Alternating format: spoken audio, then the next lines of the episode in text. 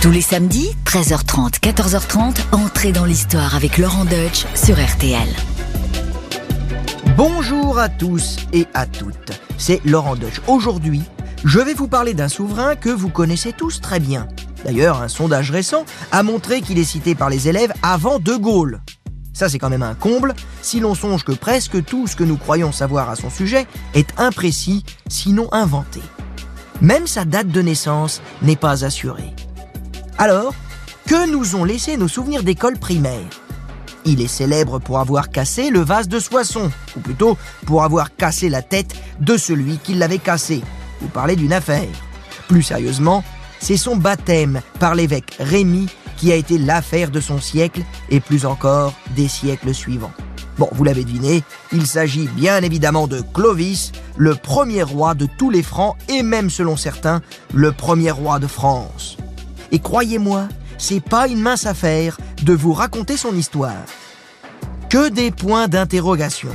Et puis surtout, des noms à coucher dehors. Des Clodomir, des Childebert, des Chilpéric, des Clotaire.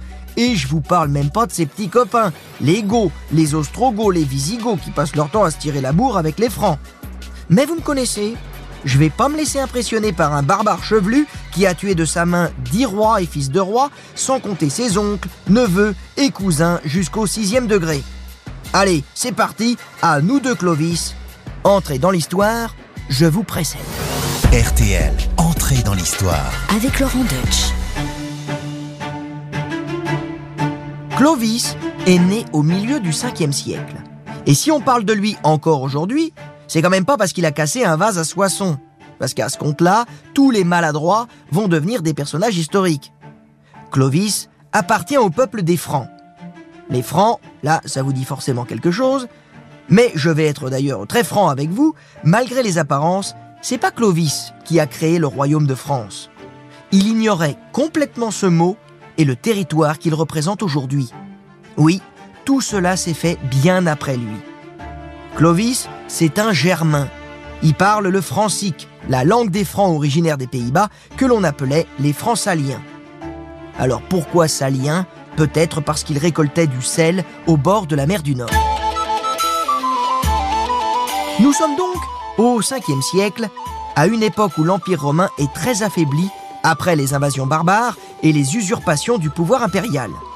Tout commence avec l'arrière-grand-père de Clovis, Clodion le Chevelu.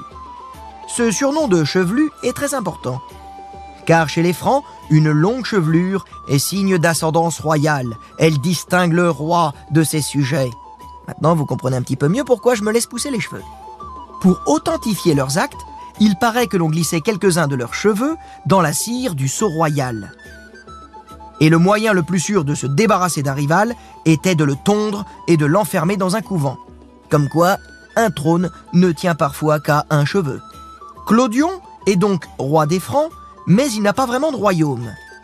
Et il va profiter du départ en Orient du général romain Aetius pour s'emparer d'un petit territoire du nord de la Gaule, la Belgique seconde, qui correspond à peu près à la Belgique actuelle, avec pour capitale Tournai.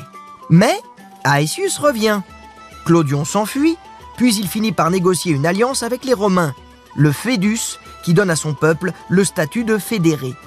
Il garde son titre de roi des Francs, mais il représente l'autorité romaine et défend les frontières de l'Empire. Mais attention, il ne se convertit pas au christianisme, comme les Romains ou les autres peuples barbares comme les Goths, les Visigoths, les Ostrogoths. Il reste païen. Il croit au dieu germanique de la guerre, Wotan, à la déesse de la fertilité représentée par une vache, ou encore à des divinités aquatiques. Pas question pour Clodion d'un seul dieu qui commande de tendre l'autre joue lorsqu'on vous colle une claque. Mais par contre, si une divinité aquatique viole sa femme, c'est un honneur. Ah oui, il faut que je vous la raconte celle-là, parce qu'elle est à l'origine du nom de la dynastie de Clovis, les Mérovingiens. En effet, la femme de Clodion, alors qu'elle barbotait tranquillement dans la mer du Nord, a été assaillie par un monstre marin à tête de taureau qu'on appelait un kinotaure. Un peu plus tard, elle accouche d'un fils, Mérové, qui est donc un quasi, enfin un, quart de demi-dieu. Et ça, euh, ça vous pose dans une famille. Mérové a lui aussi un fils, Childéric, qui est donc élevé en germain et en romain. les deux à la fois. Mais celui-ci commence très mal sa carrière. C'est un coureur de jupons compulsif, bon, jusque-là rien de grave, sauf qu'il s'avise de violer des jeunes filles de l'aristocratie. Et ça, c'est un véritable crime pour les Germains, non pas parce que les dites jeunes filles n'ont pas donné leur consentement, c'est pas encore à la mode, mais parce que ces viols bouleversent les structures de parenté. On ne sait plus qui est le père de qui. On commence un petit peu en avoir marre, et ses sujets l'exilent en Thuringe, un petit royaume au centre de l'Allemagne, dont il revient quelques années plus tard, après avoir enlevé Basine, qui était la femme du roi, qui lui avait pourtant donné l'hospitalité. Et oui, quand je vous disais qu'il était compulsif, il pouvait pas s'arrêter ce gars-là. Et c'est donc à Tournai que Basine donne naissance à Clovis vers 466. Alors au-delà de son appétit sexuel insatiable avec les femmes, Childéric a quand même acquis un statut plus qu'honorable en acceptant la suzeraineté théorique de l'Empire romain et en assurant sa défense contre les Burgondes, les Huns, les Alamans et les Saxons. Roi des Francs, il est donc aussi un haut fonctionnaire de l'Empire, un général romain, gouverneur de la Belgique seconde. Au XVIIe siècle, quand sa tombe sera retrouvée à Tournai, on découvrira qu'il a été inhumé avec tous les insignes de sa fonction et avec un trésor qui atteste de sa puissance. En effet, sa tombe contenait plus de 80 kilos de bijoux en or, dont 300 abeilles. Selon certains historiens, les abeilles symbolisaient la vie éternelle. D'autres pensent qu'à cause de la reine des abeilles qui tue le bourdon pendant le vol nuptial et qui pond ensuite toute l'année, ces petites bêtes symbolisaient la puissance des femmes, c'est-à-dire du matriarcat dans les sociétés germaniques. Et si Napoléon Ier, qui voulait rattacher sa dynastie à celle des Mérovingiens, avait eu connaissance de cette symbolique féminine, il aurait sans doute réfléchi à deux fois avant de semer d'abeilles son blason et de s'asseoir sur le trône de Dagobert. Lorsqu'il naît, l'Empire romain d'Occident n'a plus que dix ans à vivre. Son dernier empereur, Romulus Augustule, ne va pas tarder à être déchu. C'est désormais l'Empire d'Orient qui représente le pouvoir impérial de très loin, de Constantinople, et qui continue de décerner des titres et des honneurs à des rois barbares quasiment indépendants. À cette époque, la petite Belgique de Clovis est entourée de royaumes bien plus puissants qu'elle. Il y a les Visigoths qui occupent tout le sud-ouest de la France actuelle, les Alamans qui occupent l'Alsace et une partie de l'Allemagne, il y a aussi les Burgondes, qui sont installés dans la vallée du Rhône et de la Saône et qui donneront leur nom à la Bourgogne. Et il y a un royaume particulier qui recouvre la Normandie, la Touraine et l'île de France et qui est tenu non pas par un roi barbare, mais par un Romain, Siagrius, qui s'est autoproclamé roi des Romains. Ainsi, tout le monde est roi de quelque chose dans cet empire disloqué dont le pouvoir central a sombré. Et tout le monde lorgne évidemment sur le royaume de l'autre.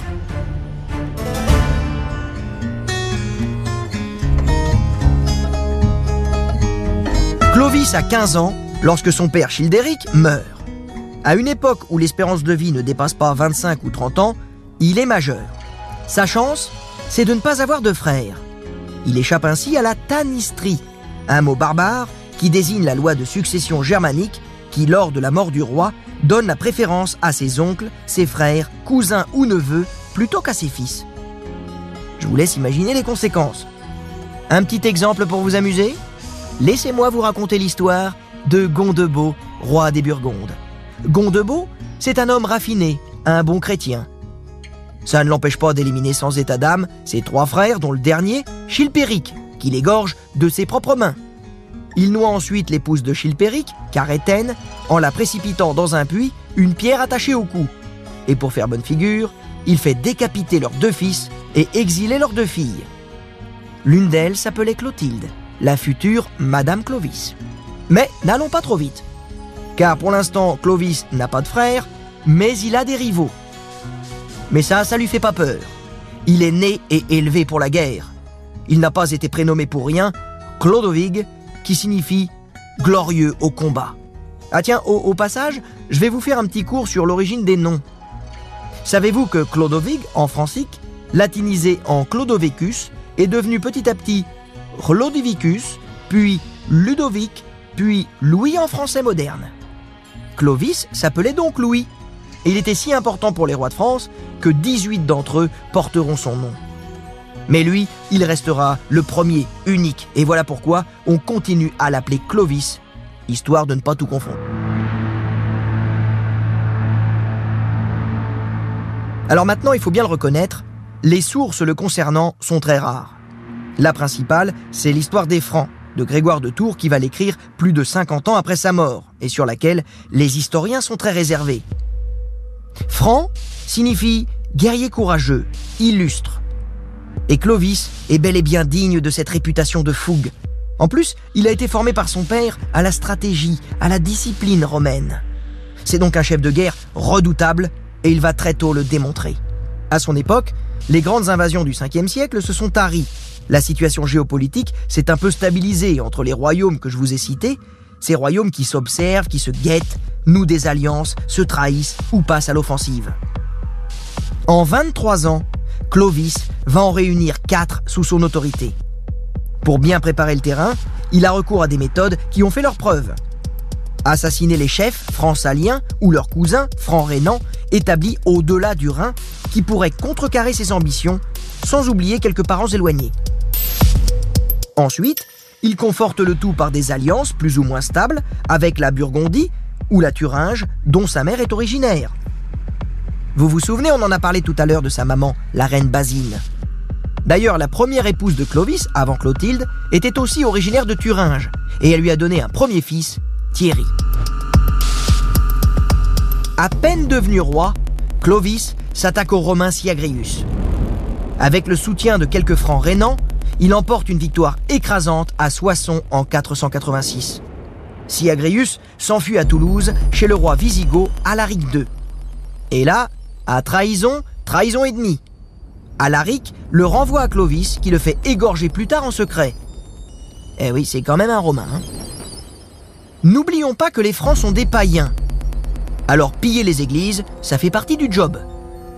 Et là, vous vous souvenez du vase de Soissons C'est maintenant qu'il fait son entrée dans notre histoire. En effet, après la bataille de Soissons, lors du partage du butin entre le roi et ses soldats, Clovis veut récupérer un vase sacré que l'évêque de Reims, Rémy, lui a réclamé. Le soldat qui avait gagné le vase par tirage au sort refuse. Clovis s'incline, il peut pas faire autrement, c'est une loi chez les Francs. Mais Clovis rumine sa vengeance. En effet, un peu plus tard, lors d'une revue militaire, il reconnaît le même soldat et le prend en faute pour tenue non réglementaire. Il lui arrache son épée et lui tranche la tête sur ces mots Ainsi as-tu fait à Soissons avec le vase. Ah, il était vindicatif, notre Clovis. Mais au fait, casser le vase ou pas casser? That is the question en bon francique. En réalité, le vase était en argent, et Clovis l'aurait récupéré dans un autre tirage au sort, tout cabossé et non pas cassé.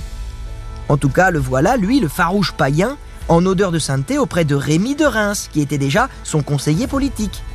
Et Clovis est désormais maître de Soissons, Senlis, Beauvais et surtout de Paris, qui sera sa nouvelle capitale. Une chrétienne, Geneviève, qui a sauvé la ville des Huns d'Attila, lui aurait ouvert les portes. Clovis soumet ensuite les Thuringiens, puis c'est au tour des Alamans qui sont vaincus à Tolbiac près de Cologne cinq ans plus tard. Ainsi, la Germanie est à lui. Alors, il se retourne contre les Visigoths, qu'il considère avec les Burgondes comme responsables de la chute de l'Empire. En 507, il les écrase à Vouillé, près de Poitiers. Il tue en personne le roi Alaric II, et c'est la débandade.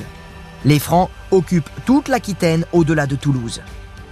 Clovis devient incontournable. L'empereur d'Orient, Zénon, le nomme alors consul, ce qui le met au rang d'un vice-empereur romain. Son rêve s'accomplit. Reste quand même les Burgondes.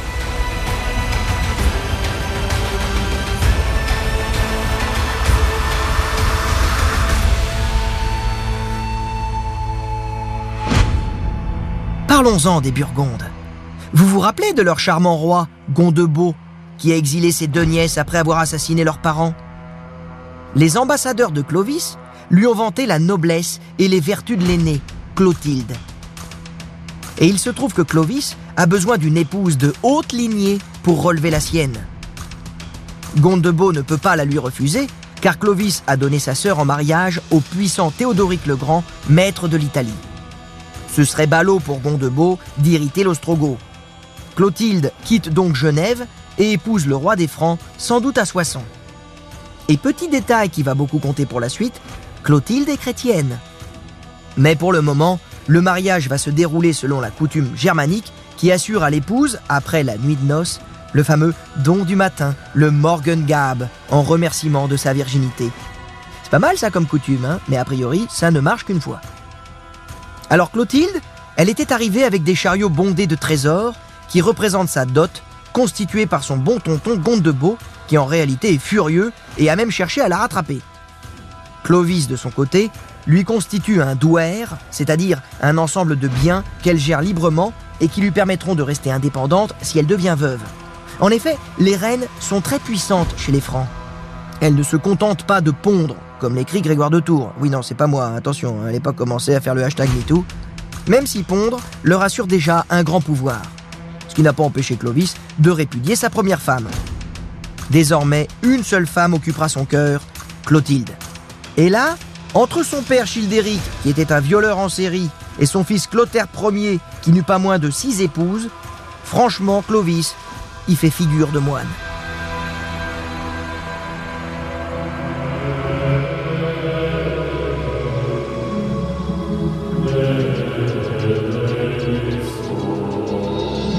Le mariage avec Clotilde est la première étape de sa conversion. Puis c'est le baptême de leurs enfants, auquel il ne s'oppose pas. Mais il reste dubitatif, surtout quand leur premier fils meurt peu après le baptême, signe évident pour Clovis de l'impuissance du dieu des chrétiens. Mais pour convaincre Clovis, Clotilde a le soutien des évêques Rémy de Reims et Vaste d'Arras, ainsi que de Geneviève, la patronne de Paris dont l'autorité, appuyée par des miracles, est de plus en plus grande. Mais Clovis résiste toujours. Il a du mal à concevoir un Dieu unique. En plus, un Dieu qui se laisse crucifier sans piper, ça ne peut être qu'un lâche, une lavette, que dis-je, un impuissant. Bref, c'est pas un homme. Et c'est justement ce qu'on essaie de lui faire comprendre. C'est pas un homme, c'est un dieu. Oui, mais en même temps, s'il se convertit, il va devoir admettre que tous ses ancêtres sont en enfer, non? Vous imaginez un peu ce qui se passe dans la tête de Clovis à ce moment-là? Il ne sait plus à quel dieu se vouer. En 496, il craint en plus que ses guerriers germains se choisissent un autre roi s'il perd le combat contre les Alamans sous l'étendard de Jésus-Christ. À coup sûr, ils vont sortir la tondeuse et bye bye le pouvoir. En même temps, notre franc païen a besoin du clergé, qui peut rapprocher les Gallo-Romains et les Germains en plein choc de culture. Et puis sa femme Clotilde, elle le lâche pas. Alors vaille que vaille, Clovis va trancher. Cher Jésus-Christ, si tu es un Dieu vivant, tu me donnes la victoire et je me fais baptiser. Et là, miracle, il gagne à Tolbiac en 496. Du coup, maintenant, il va falloir rendre la monnaie. Alors depuis des siècles, les historiens s'interrogent sur la date du baptême de Clovis. Tout ce qu'on peut dire, c'est qu'il a été baptisé sans doute à Reims par l'évêque Rémy le 24 ou le 25 décembre d'une année comprise entre 496 et 500. On ne sait rien de plus. Grégoire de Tours raconte que l'évêque aurait apostrophé le roi.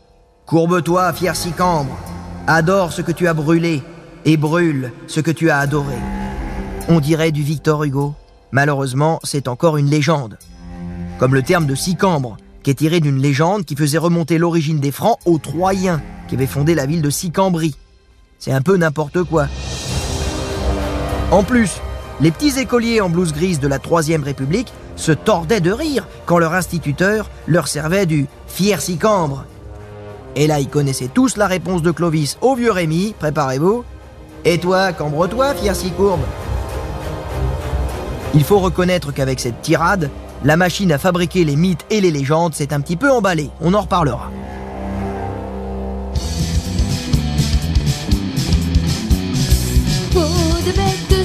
Épaules, acherondes à la main, les francs débarquent en Gaule, quittant les rives du Rhin.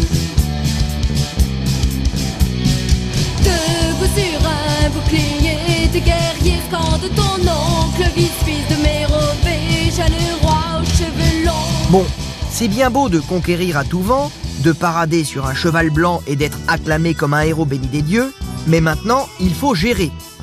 Et vous pouvez imaginer que ça va pas être simple de faire coexister des populations d'origine, de religion, de langue, de coutumes complètement différentes. Et là, l'unité dans la diversité, c'est son programme.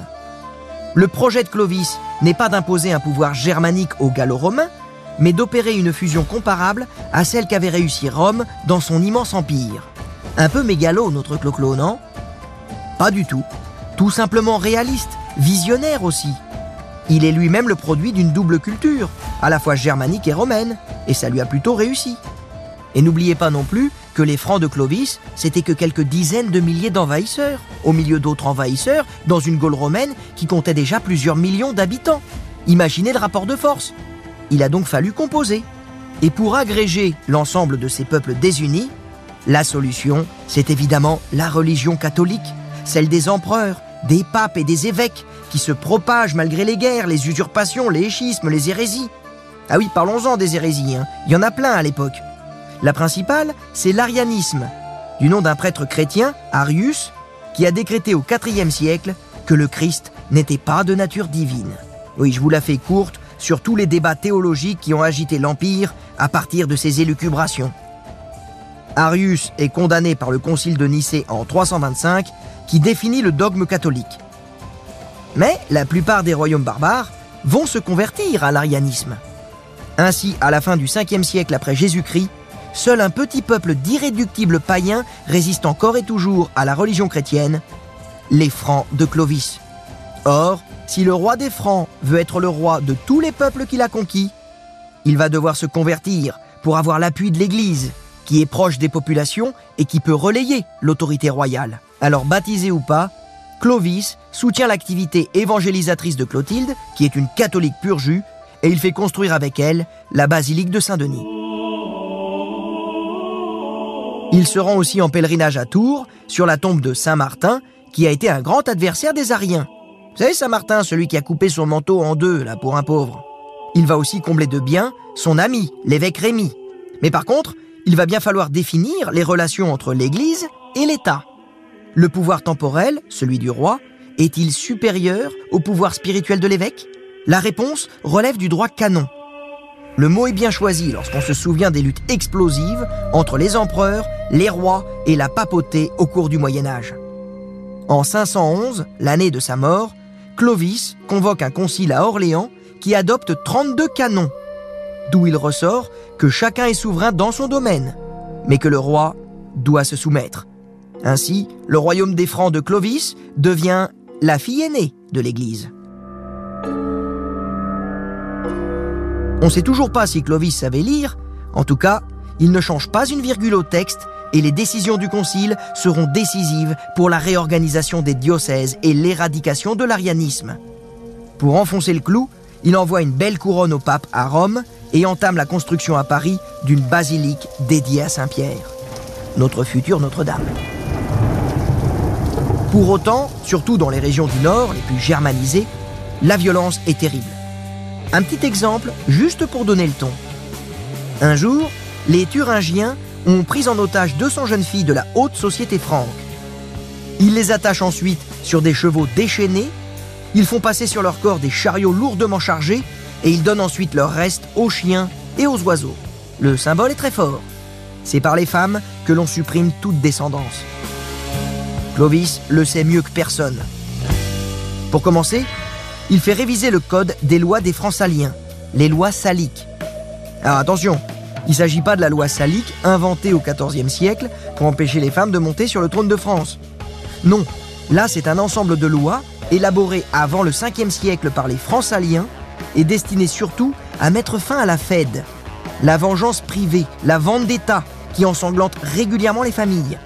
Pour éviter les bains de sang, la loi propose de faire payer les dommages aux coupables plutôt que de les couper en deux à la hache. Et là, les peines infligées pour les agressions sur les femmes sont très précises et parfois étonnantes. C'est du hashtag MeToo à la sauce franque. Écoutez plutôt. Toucher la main d'une femme, punition 15 sous. L'avant-bras, 30 sous. Le sein, 45 sous. Et la loi est la même pour tous, du plus grand au plus modeste des sujets. L'inceste est désormais interdit. Plus de vieil oncle qui épouse sa petite nièce ou de veuf inconsolable qui épouse sa belle-sœur. La morale chrétienne y trouve ainsi son compte, mais aussi le pouvoir patriarcal. Merci Clovis. Je vous explique. En supprimant la possibilité d'épouser la veuve d'un oncle maternel, la loi élimine de la succession les oncles et cousins de la veuve en question et redonne ainsi de l'importance à la lignée paternelle. Alors, tout cela concerne le droit privé, mais Clovis considère ces royaumes comme des propriétés privées, et il est hanté par leur transmission à ses fils. Et là, malheureusement, ces derniers massacres jettent une ombre tragique sur son œuvre d'évangélisateur et de législateur. En effet, Clovis entreprend la liquidation de tous les parents qui lui restent. Il fait assassiner Sigebert, le roi des Francs rhénans, par son propre fils, puis il fait décapiter celui-ci et se fait proclamer roi à sa place. Un autre petit roi mérovingien et son fils sont tondus et envoyés dans un couvent. Il y a juste un petit hic, lui dit le roi Chararic. Les cheveux, ça repousse. Oui, bah pas sur une tête coupée, lui répond Clovis. Puis c'est au tour du roi de Cambrai et de son frère que Clovis tue lui-même à la hache. Je continue Parce qu'il y en a encore une bonne dizaine qui va subir le même sort, sans que celui qui nous raconte les faits, Grégoire de Tours, évêque de son état, ne s'étonne de ce carnage. Bon, il est vrai que les victimes étaient tous des païens. Ça n'avait pas la même valeur.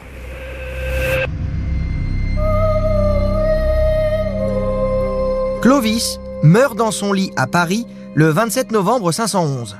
En 1793, les révolutionnaires cherchent son tombeau dans la nécropole royale de Saint-Denis. Mais ce n'est qu'à partir de Dagobert que les rois des Francs s'y sont fait enterrer. Et oui, Clovis, lui, avait choisi de rejoindre son amie Geneviève dans l'église des Saints Apôtres, qui est aujourd'hui l'église Sainte-Geneviève. Alors si vous passez tout près rue Clovis, songez que vous marchez peut-être sur les restes du premier roi de tous les Francs. Son existence a été marquée par l'itinérance, les doutes, la violence, et par un grand amour, Clotilde. Mais quid de ses goûts, de ses loisirs, de sa culture, de ses relations avec ses fils La seule certitude, c'est qu'il était hanté par la terreur que son royaume leur échappe ou qu'eux-mêmes le démembrent. Alors, il va organiser un partage d'une complexité machiavélique. Leurs terres sont tellement imbriquées les unes dans les autres qu'il est persuadé que cela les empêchera de s'entretuer. Ainsi, Thierry, le fils de sa première concubine, reçoit l'ancien royaume de Cologne, Reims et quelques villes d'Aquitaine. Les fils de Clotilde, Childebert et Clotaire, des territoires situés au nord et au sud de la Gaule, et seul Clodomir reçoit un royaume d'un seul bloc, d'Orléans à Poitiers. Mais la loi salique se révèle pire que les anciennes règles de succession germanique car nos nouveaux petits rois chrétiens vont s'assassiner désormais entre frères, et même leur mère Clotilde retrouve des instincts barbares. Elle n'a pas oublié le meurtre de ses parents par son oncle. Alors, elle pousse ses fils à conquérir la Burgondie et à éliminer les descendants de Gondebaud. Clodomir se charge de la corvée et il égorge et jette dans un puits le roi Sigismond, sa femme et ses enfants. Mais pire, lorsqu'en 532, Clotaire et Childebert demandent à Clotilde, pour éliminer les héritiers de Clodomir, de choisir pour eux entre la tonsure ou l'égorgement, elle se résigne à la deuxième solution. Eh oui, car la tonsure aurait écarté ses petits-fils non seulement du trône, mais aussi de la communauté des guerriers. La reine germanique l'emporte alors sur la reine chrétienne. Clotilde était réellement une femme puissante, mais elle consacra ses dernières années à expier ses crimes à l'abbaye de Saint-Martin de Tours. Clotaire et Childebert achèvent donc la conquête de la Burgondie et en 558, Clotaire réunit le royaume de son père, mais seulement pour trois ans. Que reste-t-il alors du grand rêve de Clovis Celui d'un royaume, que dis-je, d'un empire unifié Sur le terrain, et encore pour quelques décennies, des partages, des meurtres et des trahisons en série. Mais malgré tout, Clovis a posé les premiers jalons d'une société plus stable, fondée sur la notion romaine de contrat et sur la monogamie chrétienne. Allez, un peu de patience, encore quelques siècles, et on y verra plus clair.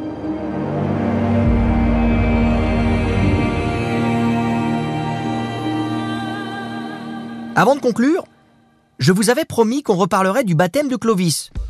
On ne sait pas comment ça s'est passé, mais trois siècles plus tard, un archevêque de Reims s'en souvient très bien.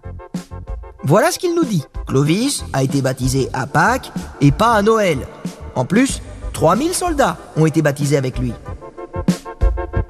Alors, sachant que le baptistère qu'on a retrouvé ne pouvait en recevoir que trois à la fois, on comprend que ça ait duré de Noël jusqu'à Pâques. Et vous vous souvenez sûrement des images de vos livres d'histoire Une colombe aurait apporté à l'évêque Rémy la sainte ampoule contenant les huiles destinées à le sacré roi. Et là, vous vous dites, mais attendez, il a été baptisé ou il a été sacré? Là encore, l'archevêque de Reims est très clair, les deux. L'idée de l'époque, bien sûr, c'était que Reims apparaisse comme la métropole des empereurs carolingiens. Mais en fait, c'est seulement en 1131 que la Sainte Ampoule fera son apparition pour le sacre de Louis VII. Un capétien, celui-là. Mais qui a bien besoin de Clovis pour consolider sa dynastie. Mais à côté de Charlemagne, le roi des Francs ne fait pas le poids. Il va falloir attendre Saint-Louis pour qu'il devienne non plus le roi des Francs, mais le roi des Français. On avance. Et les trois crapauds qui ornaient son bouclier sont transformés en fleurs de lys, l'emblème des rois de France. Ainsi, de métamorphose en miracle en passant par les fake news, Clovis est reconnu comme le fondateur du royaume de France. La Révolution, elle, n'en veut plus du royaume de France. Et elle va fracasser la Sainte-Ampoule. Avec Clovis XVIII, pardon, Louis XVIII et la restauration des Bourbons, on recolle les morceaux. Pour un temps seulement. Napoléon III, lui, préfère les Gaulois, Vercingétorix. Ce qui ne va pas lui porter chance si l'on se souvient que ce sont des Germains, les Prussiens, qui vont le faire tomber de son trône en 1870. Mais du côté catholique et royaliste, on célèbre le premier chrétien de France à tout va. Clovis a passé sa vie à cheval et il continue de galoper dans nos imaginaires. On a tous en nous quelque chose de Clovis. Des coups d'éclat, des éclats de verre, des coups tordus, mais surtout beaucoup d'interrogations. Et c'est par là qu'il est entré réellement dans l'histoire de France.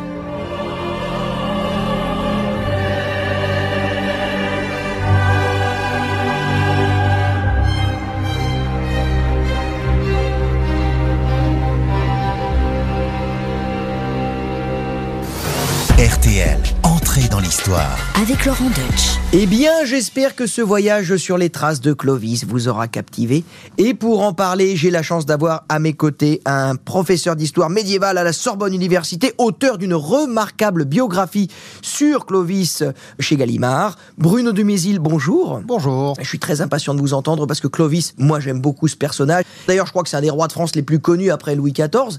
Et en quoi Clovis est-il si important euh, dans notre mémoire collective? Ben, c'est le premier, tout simplement. Quand on ouvre un manuel scolaire, bon, il y a parfois Vercingétorix, mais on sait rien sur Vercingétorix, et puis soudainement, on ouvre les pages, et puis on voit Clovis. Une hache, des cheveux longs, des idées pas très longues non plus, ça fait véritablement un personnage. Il a été vraiment révolutionnaire pour l'époque, il était puissant militairement, stratégiquement, ou est-ce que tout simplement, et ça j'aime bien cette idée, c'est vous qui me l'avez soufflé, c'était en fait un charognard euh, très malin qui attaquait quand il fallait? Ben, disons qu'il part au moment où l'Empire romain s'effondre, on est dans les années 480, l'Empire vient de s'effondrer en 476, il part pas de grand-chose, hein. il est situé au nord de la France, sud de la Belgique actuelle, l'équivalent de deux ou trois départements français, et puis petit à petit, il attaque tous ses voisins en profitant de moments de faiblesse, en profitant de guerre civile, en profitant de troubles, et puis il grignote, grignote, grignote du territoire, mais intelligemment, et il réussit à construire un gigantesque royaume qui va être à peu près grand comme la France actuelle. Oui, c'est assez malin parce que dans mon souvenir aussi, je vois Clovis qui attend, qui fait le siège de Paris,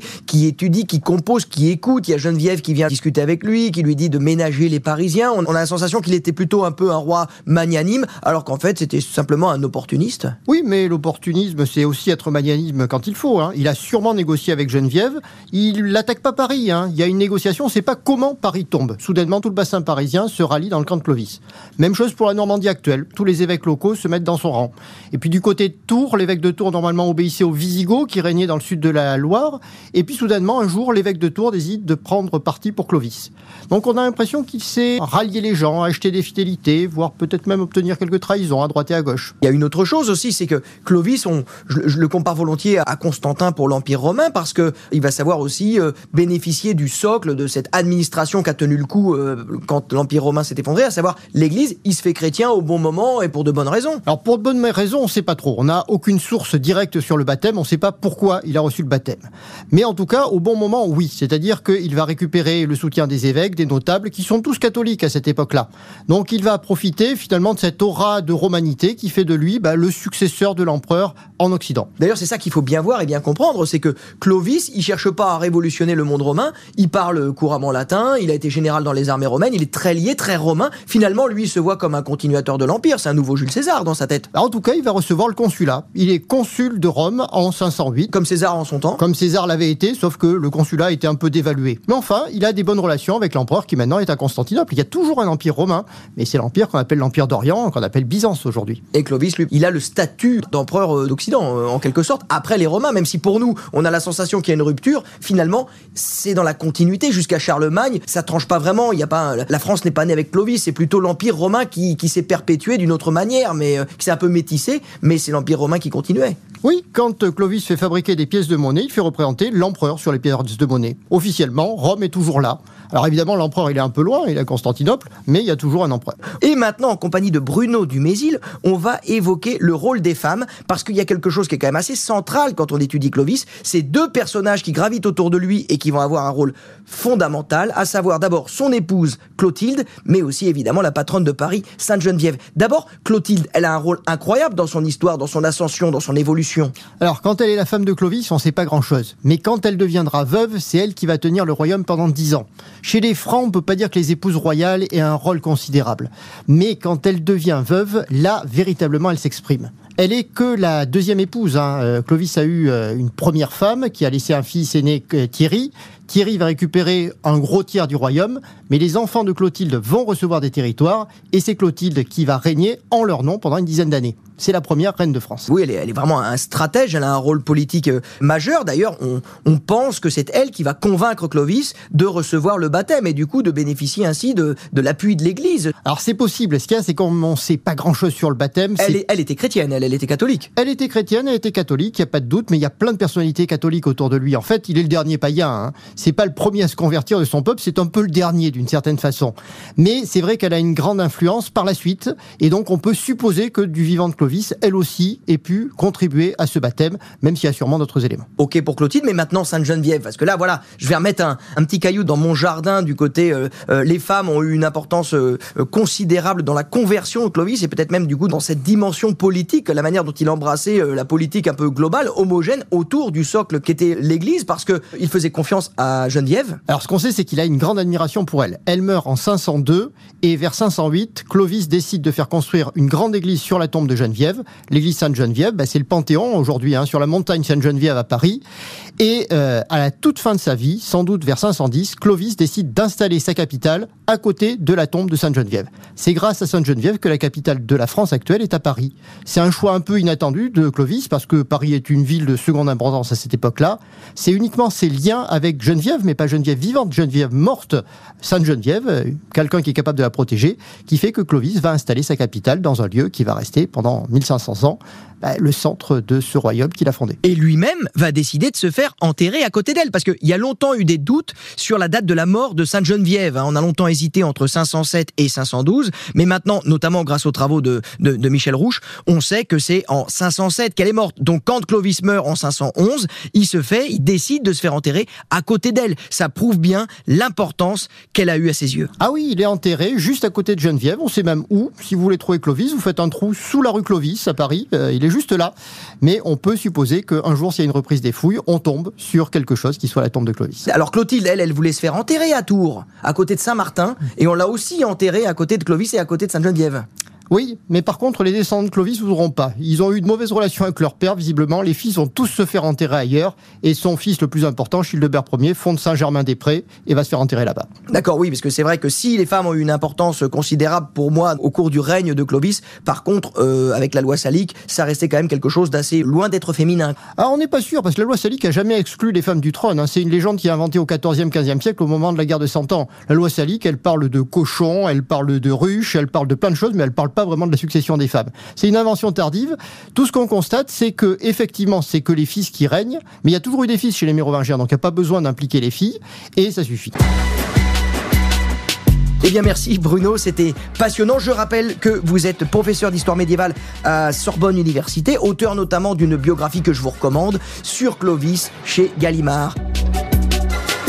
Et voilà, c'est terminé pour aujourd'hui, mais on se retrouve vendredi prochain pour un nouvel épisode d'entrée dans l'histoire, pour un nouveau personnage, pour un nouveau destin hors du commun. N'hésitez pas à vous abonner.